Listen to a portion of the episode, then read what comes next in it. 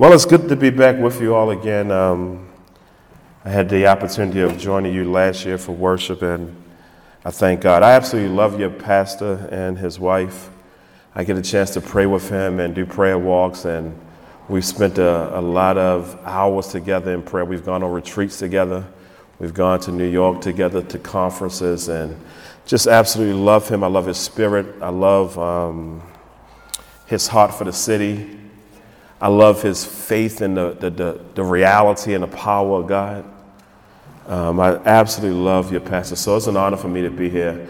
Um, as was mentioned, I do have with me my wife, um, Sister Trivia, and my dear brother, Brother Richard. Amen. Amen, amen, amen. Um, this morning I won't be before you too long. I, I have to leave here and get to our service. We're like a mile north of Johns Hopkins University on Oliver Street in the Collington Square community. Um, but it's a joy to be here this morning. Um, I'd like to direct your attention to Acts chapter 2.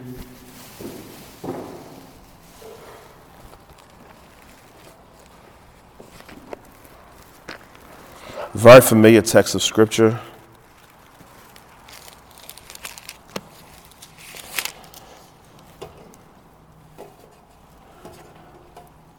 In Acts chapter 2, in verse 37, the Bible reads Now, when they heard this, they were cut to the heart and said to Peter, and the rest of the apostles, Men and brethren, what shall we do? Then Peter said to them, Repent, and let every one of you be baptized in the name of Jesus Christ for the remission of sins, and you shall receive the gift of the Holy Spirit. For the promise is to you and to your children and to all who are afar off as many as the Lord our God will call. And with many other words, he testified and exhorted them, saying, Be saved from this perverse generation. Then those who gladly received his word were baptized. And that day, about 3,000 souls were added to them. And they continued steadfastly in the apostles' doctrine and fellowship in the breaking of bread, and in prayers. Then fear came upon every soul, and many wonders and signs were done through the apostles. Now all who believed were together and had all things in common, and sold their possessions and goods, and delivered them among all as anyone had need. Verse 46. So, continuing daily with one accord in the temple and breaking bread from house to house, they ate their food with gladness and simplicity of heart, praising God and having favor with all people. And the Lord added to the church daily those who were being saved. For the short time I have, I, if I was to give a, a, a theme or a title to the message this morning, it will be Kingdom Culture. The culture of faith. Don't lose the momentum.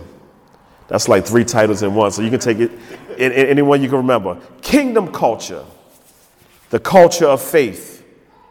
Don't lose the momentum. Let us pray. God in heaven, we can't have this moment without you. God, we know that you're not interested in our flesh. You're not interested in our wit, our intellect. God, you're interested in your own glory. So, Father, we pray that you'd have it now. We pray, God, that you would rise up in this place, that you'll be Lord. For where the Spirit of the Lord is, there is liberty. God, we pray that you would speak and we, your people, will hear. Would you give me grace to, to represent you, oh God, and would you illuminate the eyes of our understanding, God, that, that our hearing even would be supernatural, God. God, would you have your way, have lordship here, be glorified, God. Be with those who are on vacation, be with Pastor Ben and Re- Rebecca, oh God, bless them and, and be with them in Jesus' name. We thank you, God, and we give you praise. And the church of God said, Amen. Amen. So in our church, um, it's customary this time of year for me to, week after week, ask a question. And the question that I've been asking over the last several weeks is round about this time, some 2,000 years ago, what would the church have been doing? If we were to go back in time, some 2,000 years ago, what would we see? What would we hear? What would the church have been doing? And I'm interested in some of your thoughts.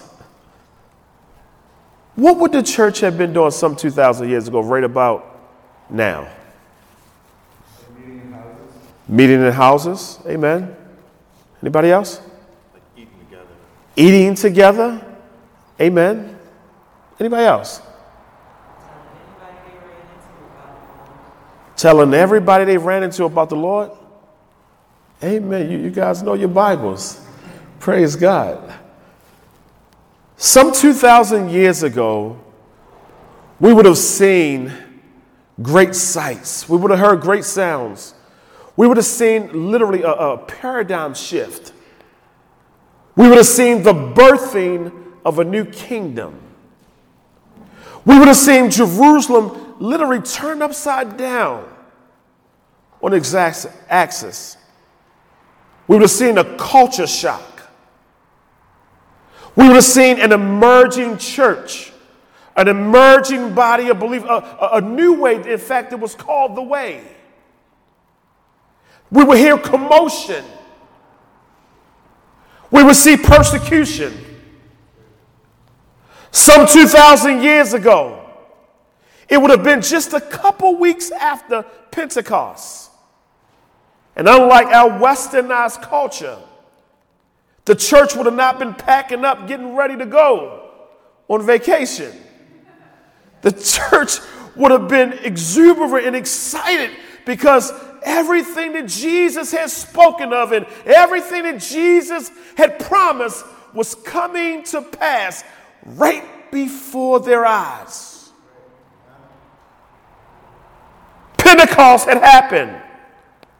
God had fulfilled the promise of Joel, and he poured his spirit out on all flesh. There were Jews in the land from all nations of the world, and they heard the wonderful miracles of God in their native tongue. God's people were doing supernatural acts. They were speaking in tongues, and, and all of a sudden, the people who were sheepish just a few weeks prior when the Savior was being crucified, they ran and they hid and they hid for their lives. Now they stood boldly with courage, proclaiming the glorious gospel of Jesus Christ.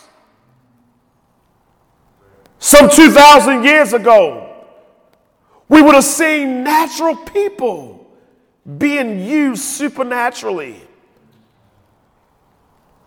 Glory to God. And I know from my relationship with Pastor Ben that, that, that this is a church that hears the gospel, the full gospel.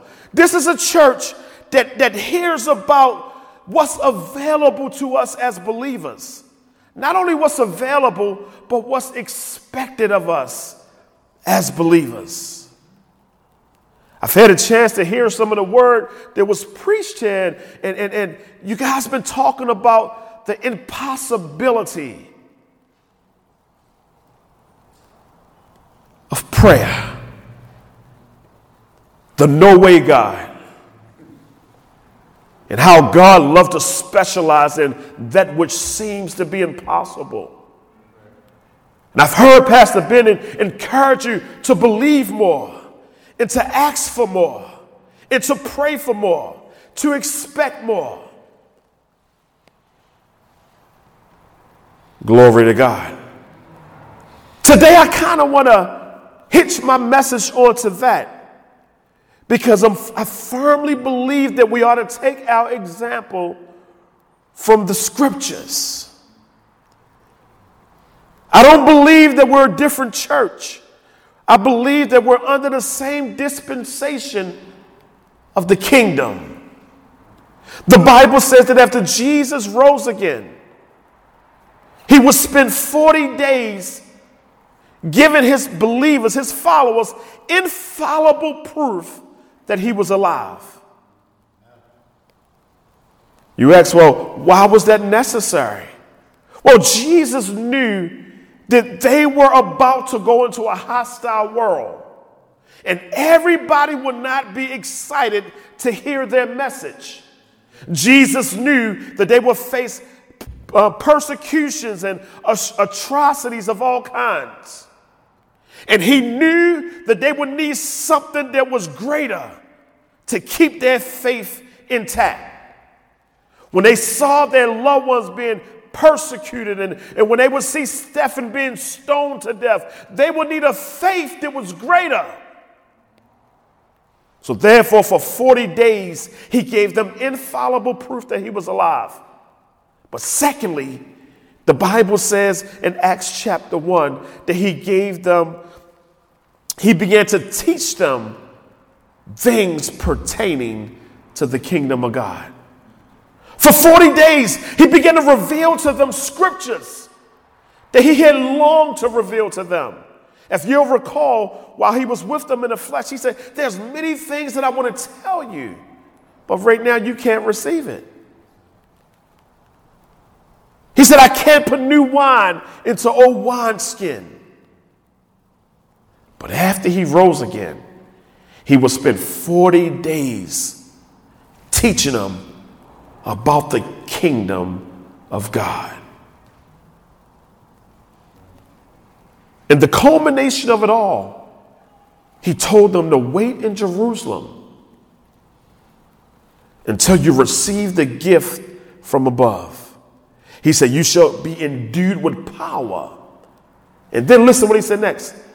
And you shall be witnesses to me in Jerusalem, Judea, Samaria, and the uttermost parts of the world. The purpose of the baptism of the Holy Spirit was so that they would be empowered to be his witnesses. The kingdom of God has a culture. And there's a culture in which he taught them how to operate in the kingdom. Glory to God. In Acts chapter 2, verse 37, after Peter proclaimed this powerful message of the gospel, thousands of Jews were looking in great fascination. And as he began to preach, the Spirit of God began to convict their hearts. They were convicted over the crucifixion of the Messiah. They were convicted over how they treated the prophets of old. They were convicted. And at the end of their conviction in Acts chapter 2, verse 37, the Bible says, Now when they heard this, they were cut to the heart and said to Peter and the rest of the apostles, Men and brethren, what shall we do? Okay, we, we heard the gospel, we're convicted. What shall we do? Then Peter said, Repent. And let every one of you be baptized in the name of Jesus Christ for the remission of sins. And you shall receive the gift of the Holy Spirit. For the promise is to you and to your children and to all who are far off, as many as the Lord our God will call. He preached salvation to them. What shall we do? Repent and be baptized, and you shall receive the gift of the Holy Spirit. Now, we as believers, we're post salvation. We're, we're, we're, we're past that point of repentance, past the point of being baptized, past the point of receiving the gift of the Holy Spirit. Well, the rest of the text goes further and it says, and with many other words, he testified and exhorted them. Now he's about to instruct them on kingdom culture. And I believe that what he instructs them is relevant for the church until Christ returns. He says, Be saved from this perverse generation. It's not enough to repent. It's not enough um, to be baptized in Jesus' name. It's not enough to receive the Holy Spirit. We're instructed as the church to be saved from this perverse generation.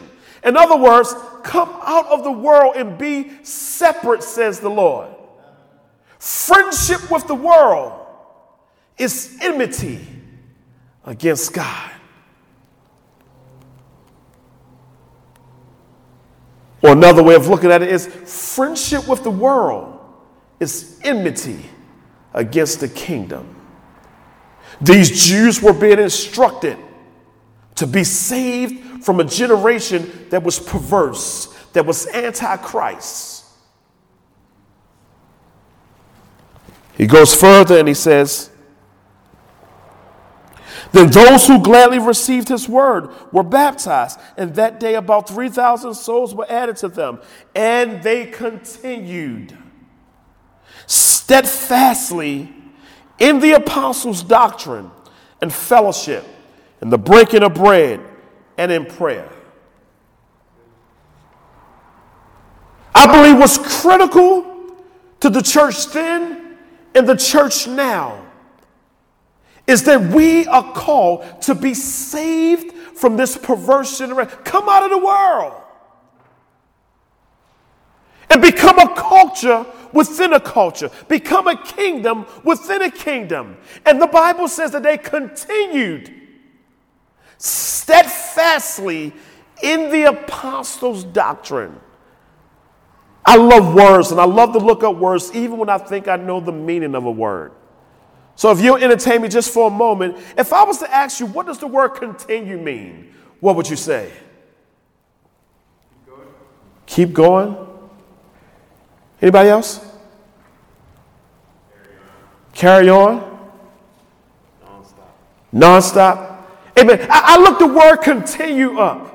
And you know what I found out that was fascinating about the word that it meant? It means to continue.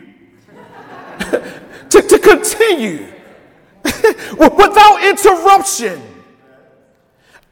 it, to attend constantly, to persist, to persevere, to wait upon. To sh- I, I love that. To show steadfast strength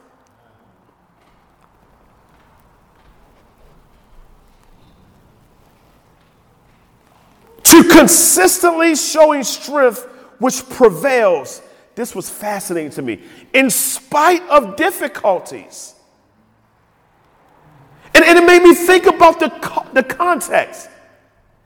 These folks were in a hostile environment. They were public enemy number one. To be a Christian in that day meant you were ostracized by your family and the culture. And in that context, the Bible says they continued steadfastly in the apostles' doctrine. It means to devote oneself, to keep on, to persist. And as I was musing upon this, I began to realize that, that, that, that they were being taught how to maintain a kingdom culture. In order to experience the kingdom of God, they couldn't afford to be in and out and in and out and in and out. Kingdom requires persistence. The kingdom requires consistency. When believers are together on one accord, in one place, consistently, persistently, steadfastly, they create a culture that's conducive for the Spirit of God to do great and exceeding things in their midst. They continued steadfastly in the apostles' doctrine. Why was that necessary?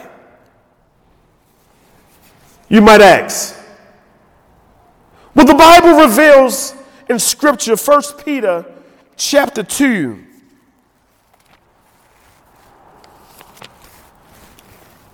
The Bible reveals some insight into who we are as the church. 1 Peter 2, verse 4, the Bible says, coming to him, talking about Jesus, as to a living stone, rejected indeed by men.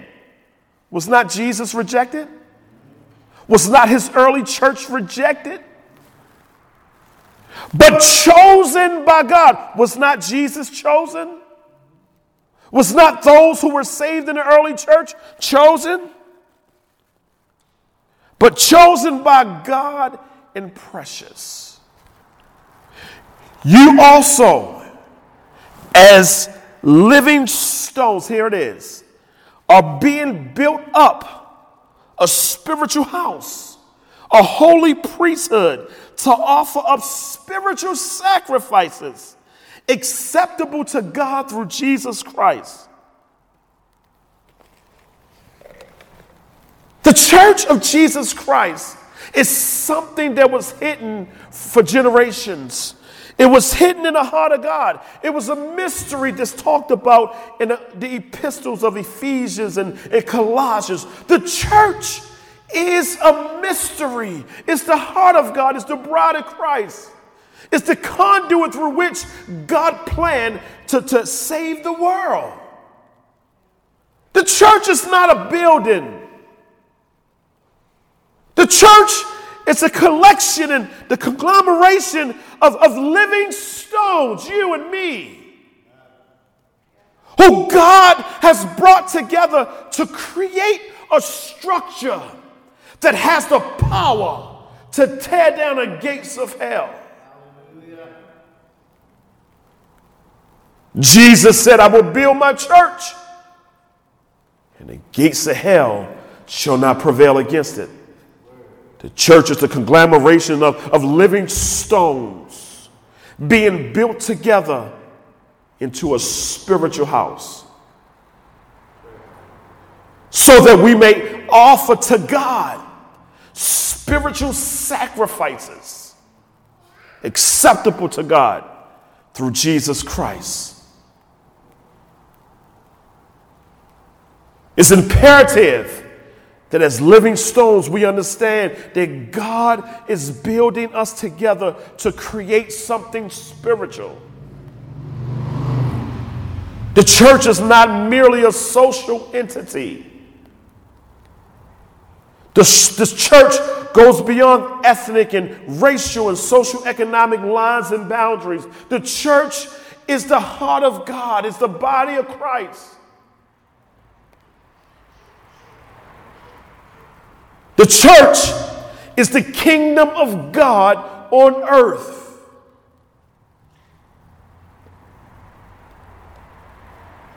And when a church continues steadfastly together, we create an atmosphere that draws the presence of God nigh and that has the power to cast out the kingdom of darkness.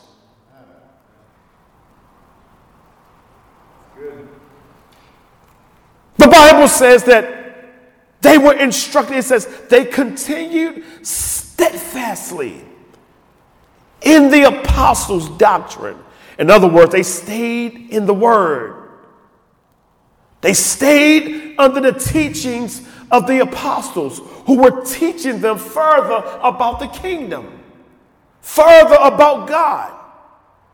They continued steadfastly in fellowship.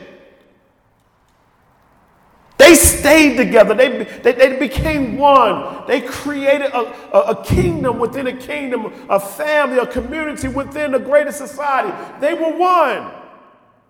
As was mentioned, they went from house to house. Not every other week, not once a month, but daily.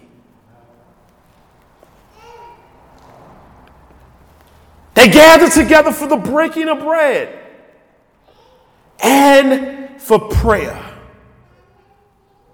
Again, this is something that they continued in steadfastly. On this Sunday, I simply want to encourage you and instruct you about the kingdom culture. The kingdom culture is a culture of faith. It's a culture, it's an atmosphere where faith resides, where faith abides. For we understand without faith, it's impossible to please God. We understand that it's through faith that we access the kingdom. Faith is to the kingdom of God what our physical hands are to this world. It's through our faith that we access God, that we access the promises of God. And faith is not just a figment of our imagination, it's not something that we just try to conjure up. Faith is the byproduct of the Word of God and the Spirit of God. Faith comes by hearing, and hearing by the Word of God. So, as the believers continue steadfastly in the apostles' doctrine, in fellowship, in the breaking of bread, and in prayer, they were creating a culture of faith that made access to the kingdom of God normal, fluid. When believers gather together consistently and persistently without interruption, and we, we, we give ourselves to the Word of God and to prayer and fellowship, that the atmosphere changes, the, the presence of God come nigh. Listen what the Bible says happened. In Acts chapter 2, verse 43, the Bible says, Then fear came upon every soul, and many wonders and signs were done through the apostles. Now all who believed were together and had all things in common, and sold their possessions and goods, and divided them among all as anyone had need.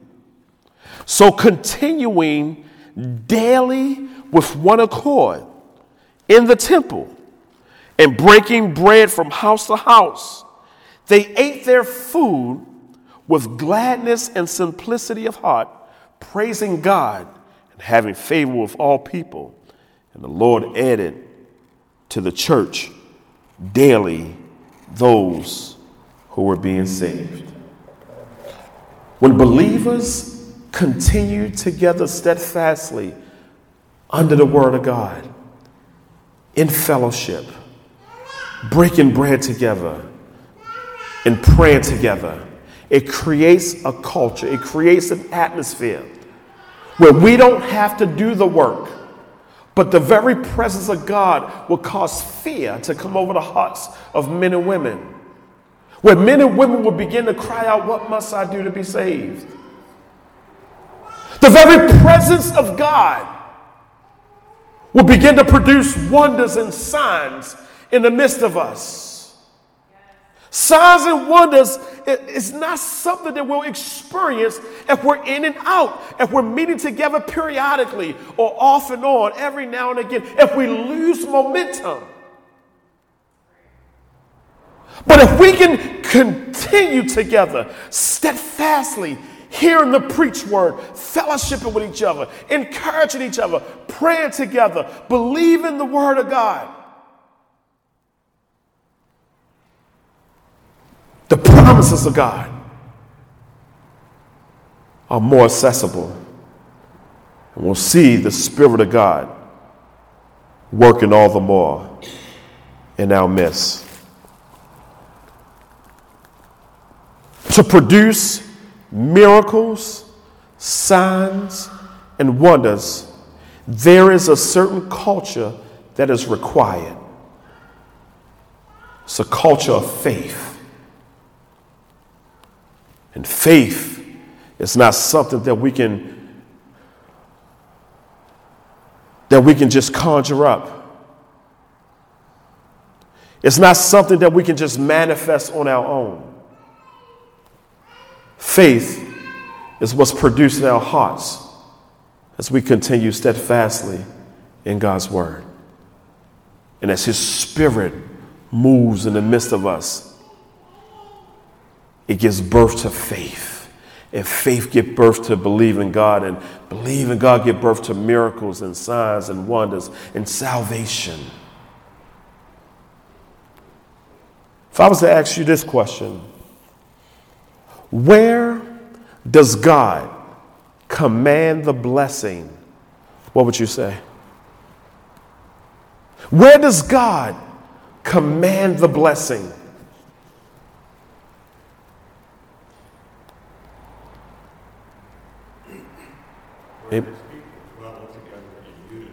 Say it one more time. Where his people dwell together in unity. Psalm 133. It says, Blessed.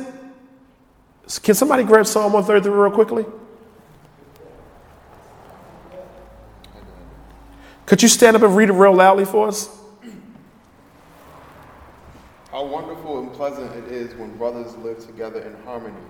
For harmony is as precious as the anointing oil that was poured out, that was poured over Aaron's head, that ran down his beard onto his onto the border of his robe.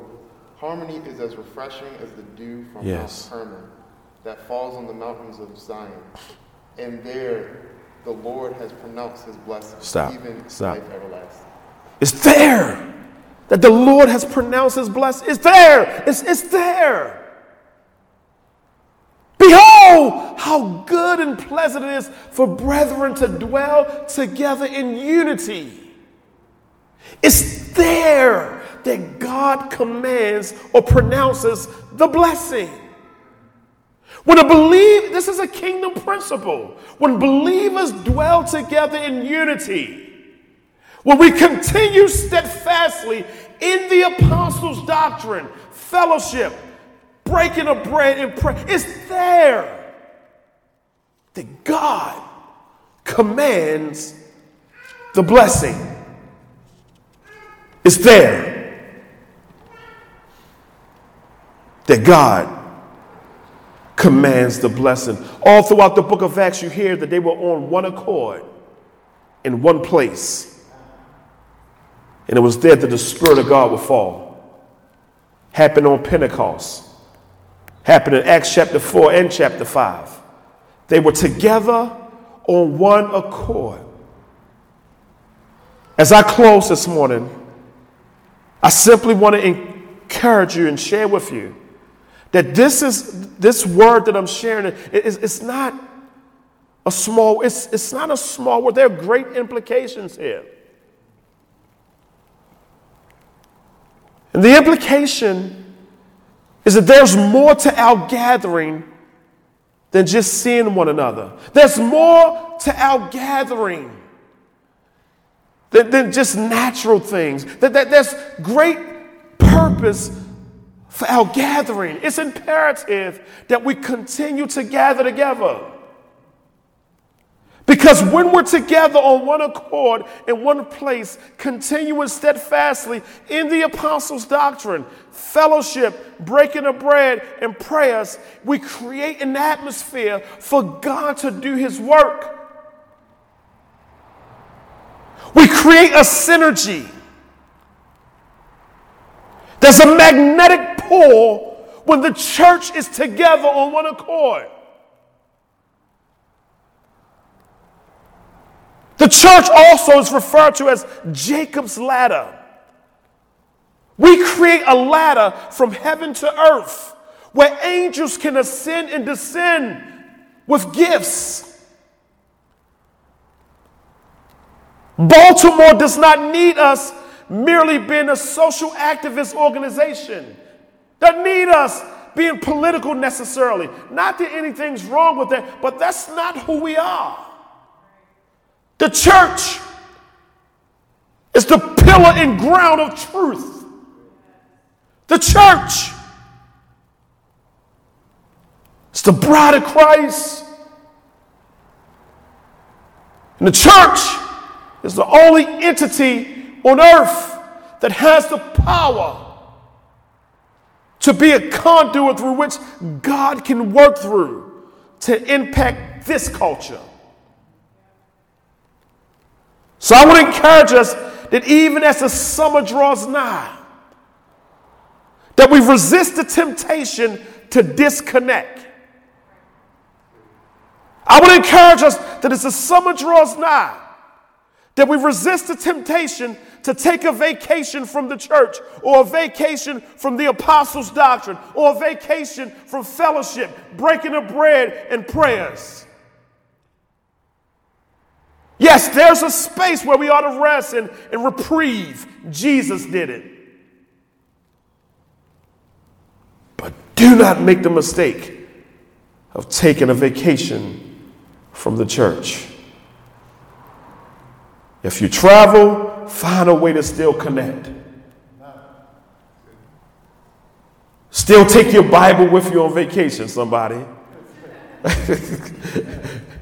It's all right to spend time with God on your vacation. We must. Otherwise, we'll lose momentum. And when we lose momentum, our faith dwindles. And when our faith dwindles, the miracle signs and wonders become distant. We find ourselves like Samson, who tried to shake himself again, and there was no strength. We need to stay in the kingdom culture wherever we go so that faith is present, strong, and vibrant.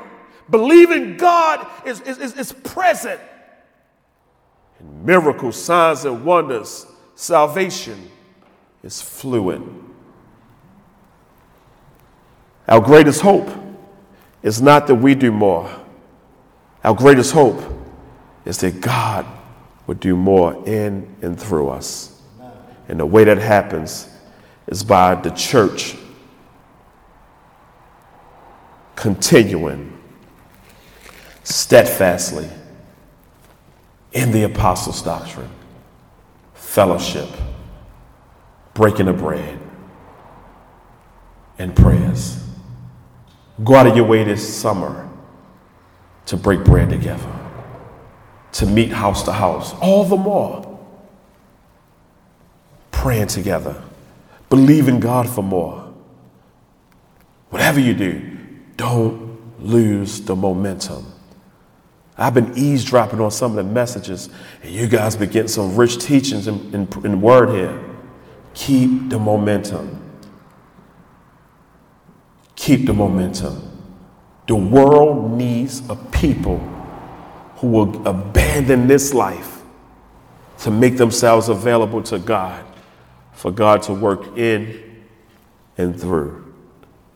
God bless you and thank you for having me this morning.